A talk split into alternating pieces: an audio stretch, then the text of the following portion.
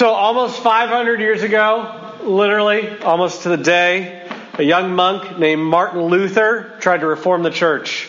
He didn't try to leave, he didn't try to start his offshoot branch. He wanted to reform the church. Hence why we call it the Reformation. Okay? He did this by nailing 95 theses to the church door in Wittenberg. He wanted to start a conversation. He protested some of the actions by the Catholic Church in his 95 Theses. Protested. Hence why he and his followers would later be called Protestants. Protest, Protestant. A protester who would try to change some of the errors of the Catholic Church. Now, now why is this relevant today? Why is this a series, a Yak series, 500 years in the making? What makes this modern? Because, look, there's no such thing as a new heresy. There's no such thing as a new heresy. There's no such thing as a new misunderstanding of Scripture. There's no such thing as a new misrepresentation of Christianity. It's always repackaged. Okay? You can put makeup on a pig, but at the end of the day, it's still a pig. It's still a pagan idea. It's still Gnosticism. It's still a power play by somebody who wants power. It's still the old hedonism. It's the old. It's the same thing. There's nothing new under the sun when it comes to attacks against or on Christianity. Today we just put it in 144 characters, or we put it on the back of a Prius. Like that's that's where we put it. So the same conversations they had 500 years ago about theology are the same conversations that you have around your dinner table, that you have around your lunch tables at schools, and that you have in the quietness of your room at home as you have conversations with God. It's not new. It's the same stuff that happened 500 years ago, that happened 1,000 years ago, that happened 2,000 years ago. Same conversations. You've probably heard it a thousand times or a hundred times, maybe not a thousand times, a hundred times, especially if you uh, have had a good history teacher into your first fill in the blank. If you don't know your history, you're doomed to repeat it.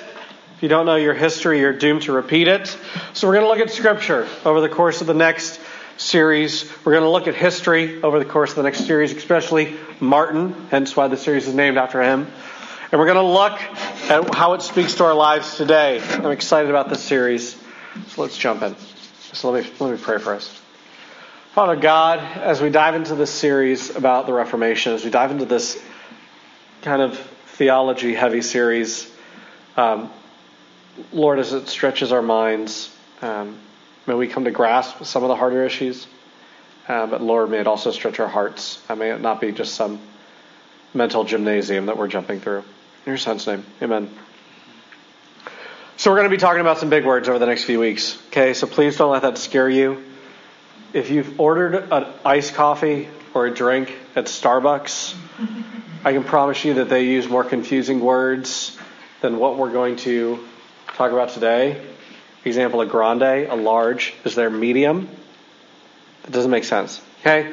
So if you can order a drink at Starbucks, um, you can learn theology, which is your next fill in the blank. If you can order a drink at Starbucks, you can learn theology. And I truly believe that um, as you get your ice whip double grande, one shot of vanilla pump, um, skim, no soy, whatever.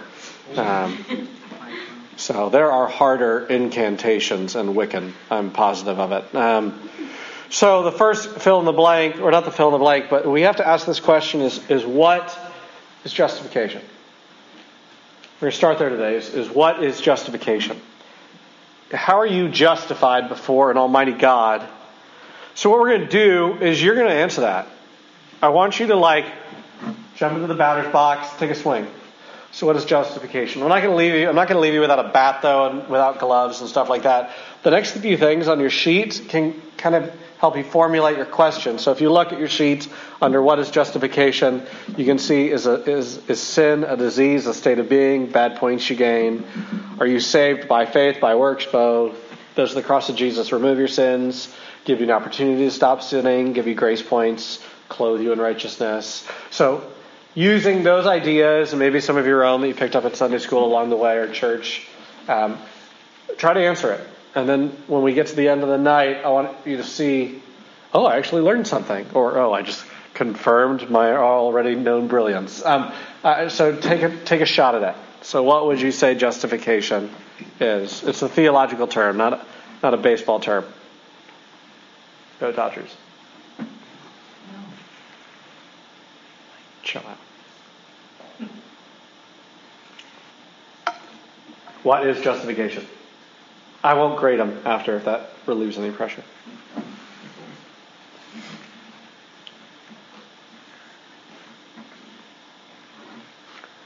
When I record this on iTunes, this will be the large gap that I remove. I'm making that note to myself. What is justification? I've given you some clues.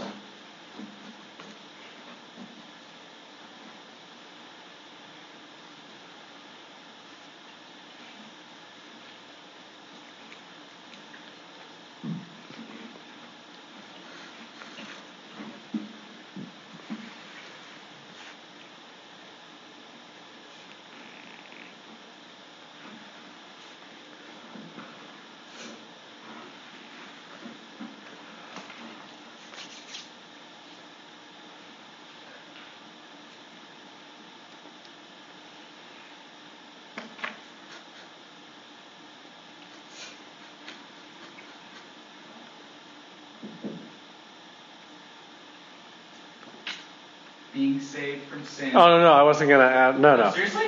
Yeah, I don't want to know. I'm gonna keep it myself then. Fine. But you're on the right track. Ten points. It's Caleb's door. Yes. Actually, I mean, seriously. Okay, good. Hey, so we'll get to that specific a little bit later on. We're going to talk really broad though, because like, yes, the reformers put it in a couple sentences because, you know, they didn't have Twitter, so they had time to do stuff. Um, but we need to like talk about it broadly, and then we're going to kind of shrink it. Okay. So the first thing I want you to know, because you're not there, so you don't understand this in their context. You do understand it in yours. We'll talk about that at the end, but you don't understand it in theirs. So this is your next fill in the blank, and that is medieval theology. Theology saw sin as a problem of being that needed healing. Medieval theology saw sin as a problem of being that needed healing. So we're going to start with sin because what are you justified from? Okay, okay, we got to deal with that. So we're going to start with sin. Hence why we're going to deal with that. So when when if you're a medieval theologian, you have a disease called sin. It's a sickness, um, and grace is the cure. Okay, but it, it's a, it isn't a one-time cure. You, you can't get vaccinated from sin.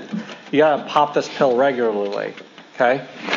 Um, and there's a distinctive in what grace was to the medieval theologian.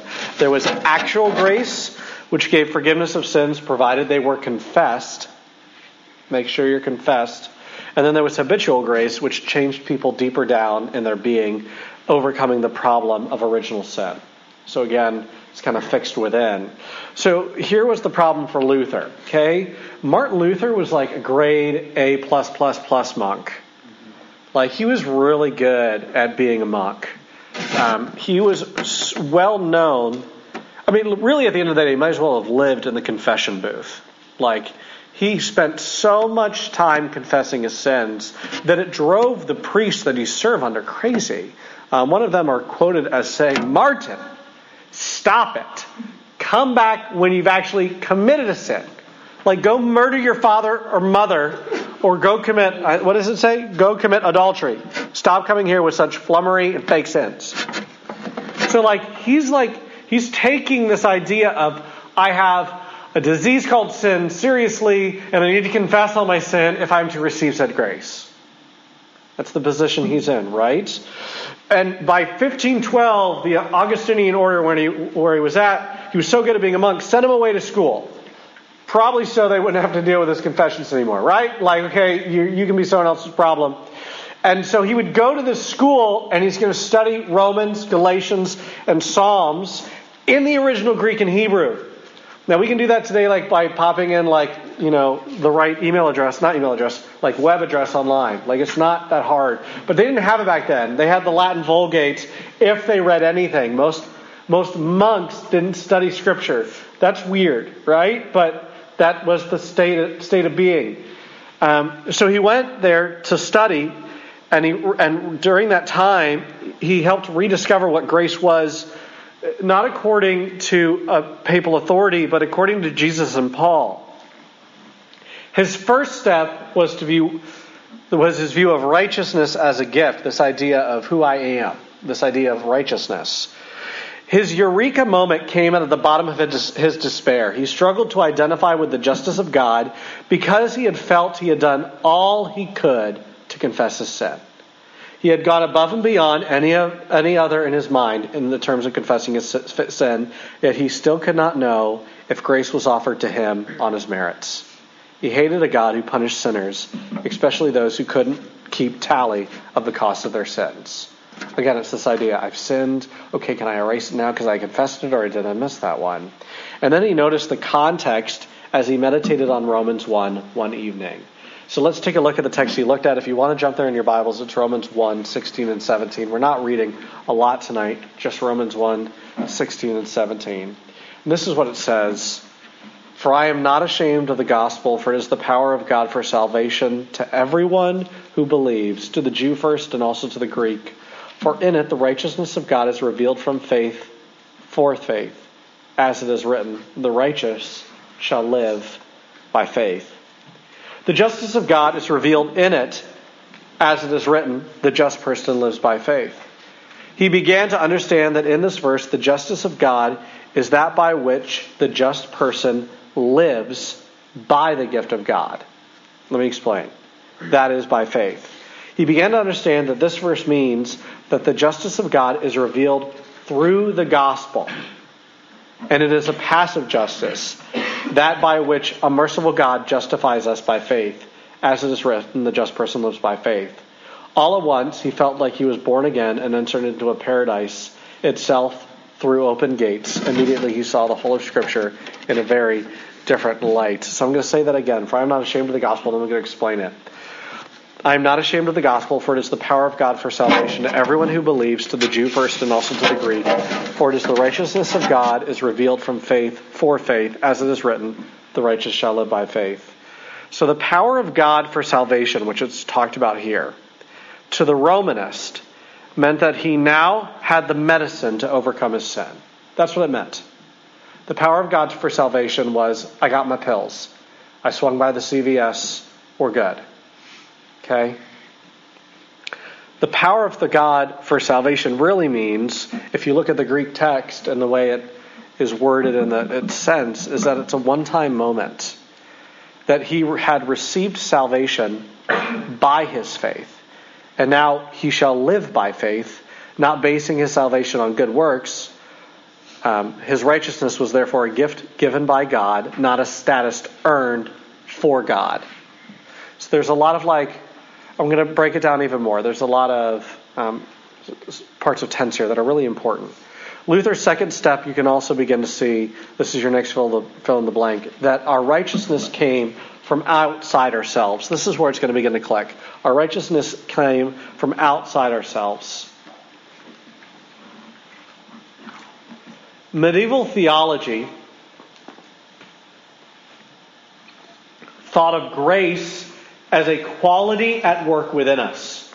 Righteousness would be given to us so that we could become justified.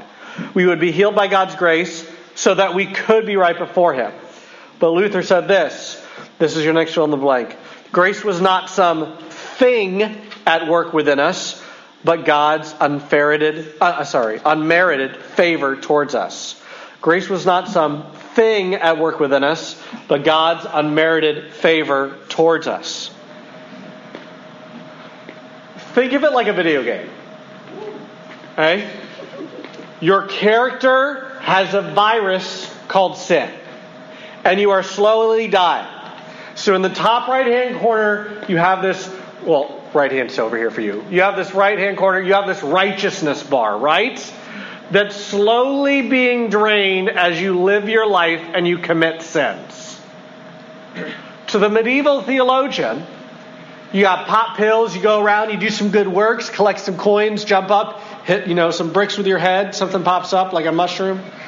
Um, you know, other good things, you do good qualities it's work, suddenly your righteous bar is refilled and you become more and more holy. But at some point, because of sin, your character in the video game dies. Okay? And then wherever your righteous bar is, how full it is, another bar appears. That's the justification bar. Somewhere where you didn't know. It was invisible beforehand. But now that you're dead, you can see this justification bar appeared. And if your righteousness was full, full on the justification bar, then you got to go to heaven. If it was almost there, you were like in the red zone, you get to go to purgatory. And if it's not there at all, hell, hell, hell. Okay? Like, that's what you get.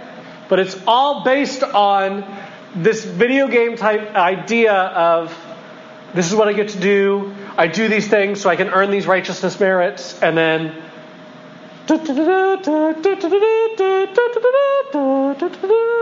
Like whatever the Mario theme is, okay? Like you get to jump on the flagpole. Whatever. Uh, okay? You boost your righteousness bar. And, and this is the thing about your righteousness bar. If you don't make it, if you're in purgatory, you can boost it more in purgatory, your righteousness bar, or people can buy things called indulgences to boost your righteousness bar for you or, or pray and give you merits that way. But Luther says that we were made righteousness not because of some bar, but it's a one time act. So it's like you walking around in the video game, and instead of collecting these good works and like filling up your righteousness bar, you find the one thing, or really, if we're getting, using good theology, the one good thing in the game finds you, and suddenly you're made righteous, and it's always full. That's what he's figuring out, is what it says.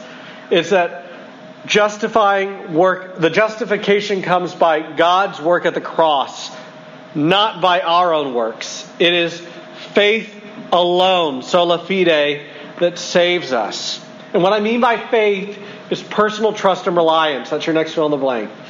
Faith is personal trust and reliance. I don't know where the fill in the blank is there. There's just a line. I apologize. I had to keep you on your toes. So faith is personal trust and reliance. So it is by faith that we are saved.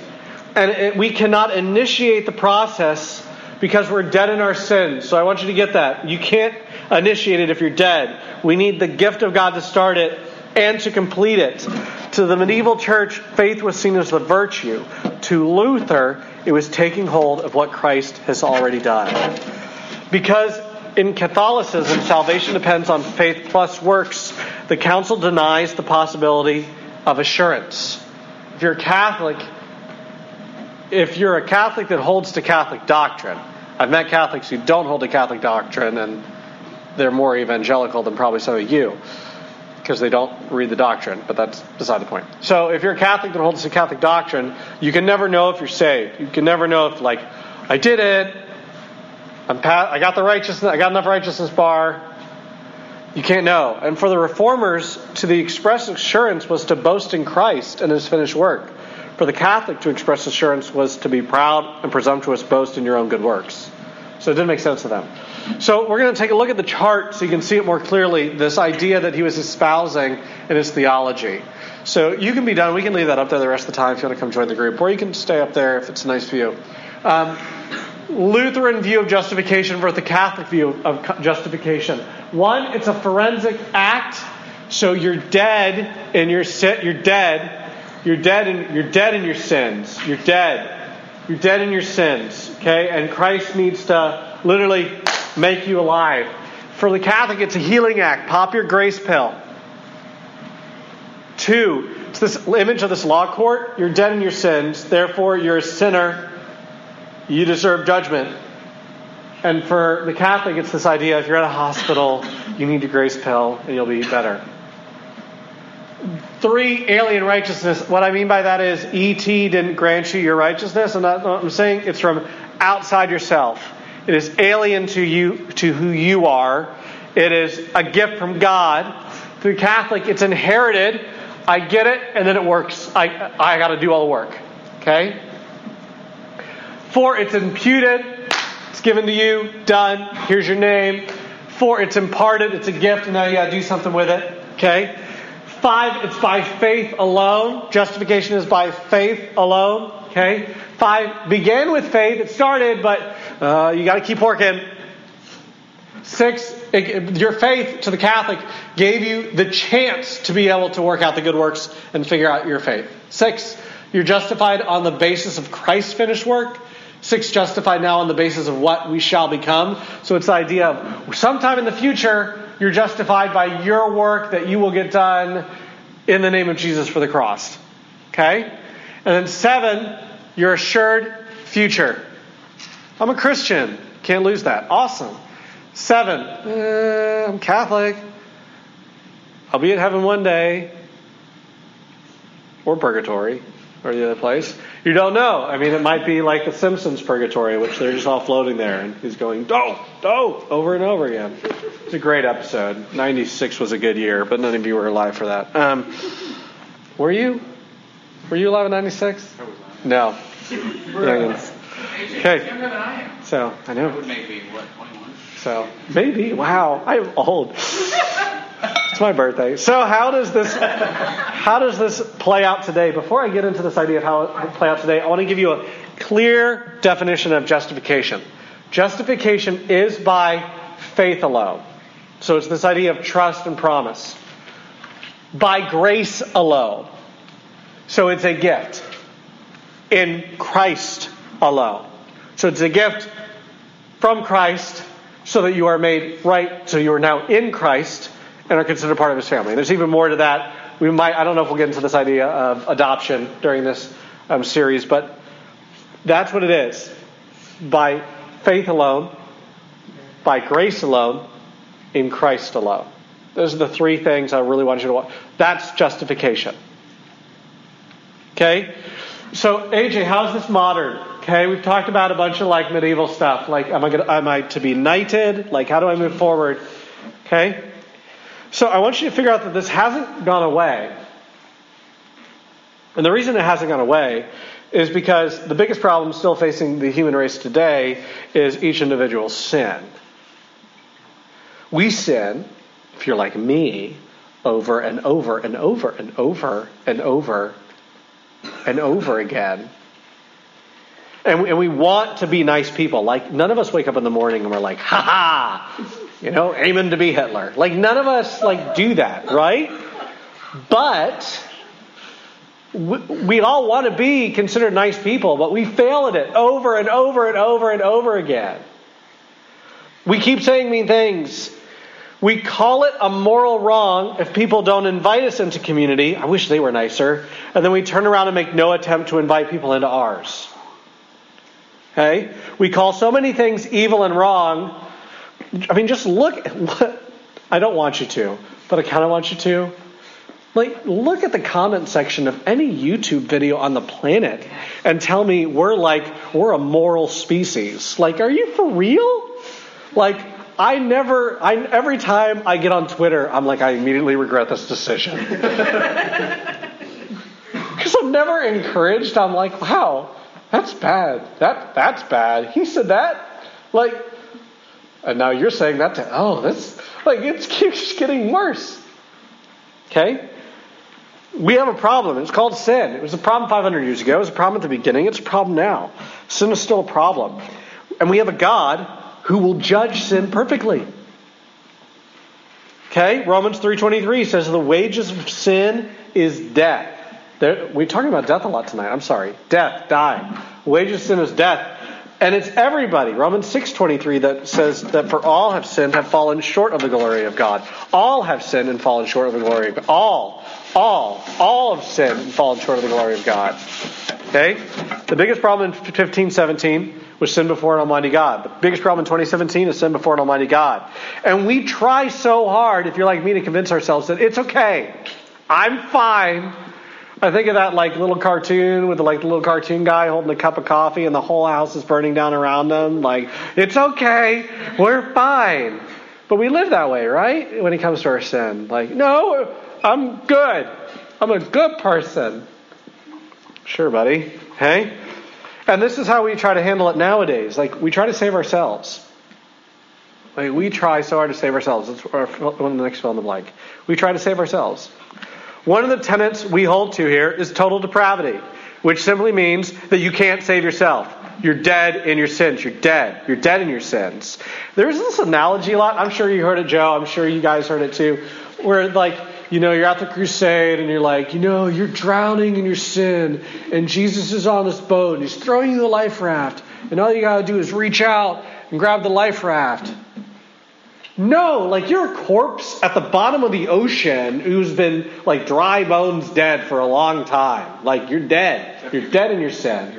And like, yeah, wet bones. and literally, Jesus lifts your bones out of the water, puts flesh on your bones, and breathes life into you, and you come to faith. And we try to save ourselves, but we're called to that by God. God pulls you out, puts flesh on, breathes life into you. Ephesians 2 8 9. For it is by grace that you have been saved through faith. And this is not of your own doing. This is a gift of God, not a result of works, so that no one may boast. This is your next fill in the blank. Even though we know that, even though some of you know that, we believe we still have to do X, Y, and Z before God will listen to me.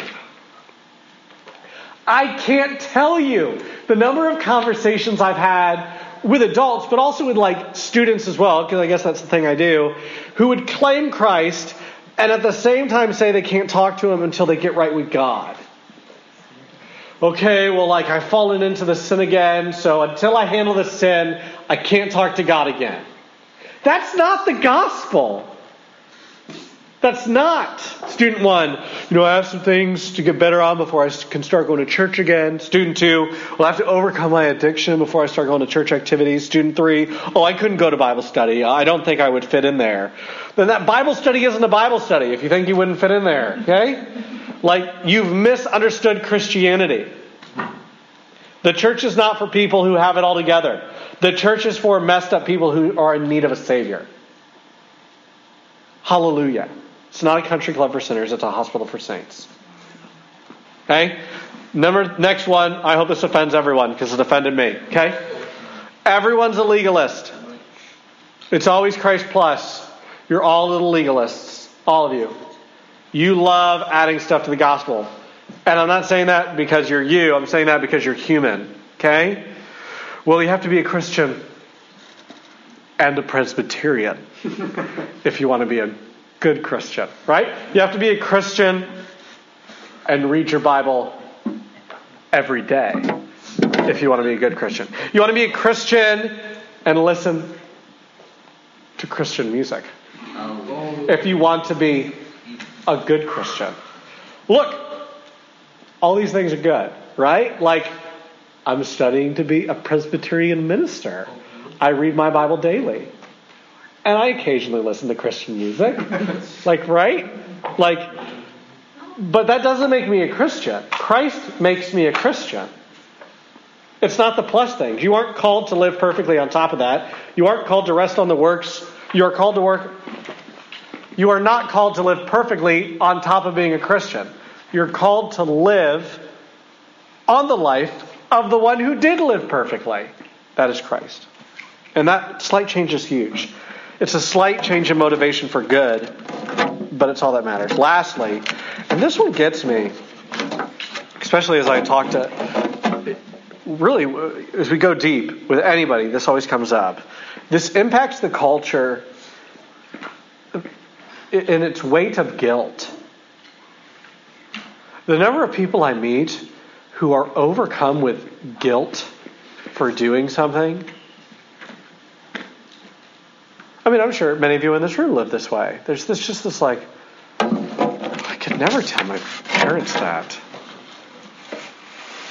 Or I could I could never tell AJ that because he would look at me differently. Just for future reference, okay? I've been doing this for 12 years. I've heard it all. It all. Okay? I'm not, I, am not going to go into specifics because it would shock many of you. But you're, you're never going to tell me something where I'm going to be like, oh, didn't see that one coming. You're never going to surprise me. maybe you should try to. Okay, but that's like that's the side conversation. But like like the fact is like you're probably not. Like 99.9 times out of 100, you have no idea how many people, even especially even non-Christians. The moment someone finds out I work from a church, it amazes how many times I become someone's personal priest. Like I need to confess my sins to you. Oh, you need Jesus. You don't need. You don't need. I'm, I'm not wearing a white collar here. Okay, like, um, I used to sit next to a blood gang member in high school, but that's a different story for a different time. Um, so, are you ever overcome with weight that you're just not good enough? Do you ever despair about how Christ could love you? Do you ever carry around this burden that you're you're not a good daughter or son, brother or sister, friend or Christian? Look, the bad news is is that you're right. You're not any of those things. But the good news is is that none of it matters to God if you are in Christ. That's your boom shakalaka moment, right? Okay? Matt Chandler tells the story of a single mother he brings to a Jesus meeting, and he immediately regrets it. Okay, I love this story. The minister got up and said that he was going to talk about sex. And he took a red rose, smelled it, and threw it out in the crowd and told them to smell the rose. And he began one of the mo- worst, most horrific handlings of what sex is and isn't that he had ever sat through in his life. And he's thinking, with Kim beside him, who's a single mom, what are you doing? And as he wrapped up the speaker, he asked, Where's my rose? And some kid brought the rose back and it was broken. And his point was to hold up the rose and say, Who wants this rose? This idea that, look how guilty you would be if you've just given your life licentiously to everyone in the crowd. And anger welled up inside Matt, and it literally took everything in him to not yell out, Jesus wants the rose. Like, he, he not only wants you for you, he wants you to also remove that weight of sin. Jesus wants that. It's why it's one of the first things in Pilgrim's Progress, where Christian, his burden is removed. It's that beautiful allegory. So, do you spend more of your time dwelling on your sin or your Savior? And that was the eureka moment for Martin, that he didn't have to be bogged down by the weight and chain of his sins, that he would have to list. Confession and Mass were not the way that the ball and chain would be lightened as he walked through this world. The cross destroyed the ball and chain. And, and he, now he says, run because you were made to. Laugh because you can. Enjoy life because I enjoy you. Serve others because that is what you are here to do. Not to earn my love, but because you already have it. That's the gospel. That we are justified by an almighty God, not by our actions, but because of his. Thank God.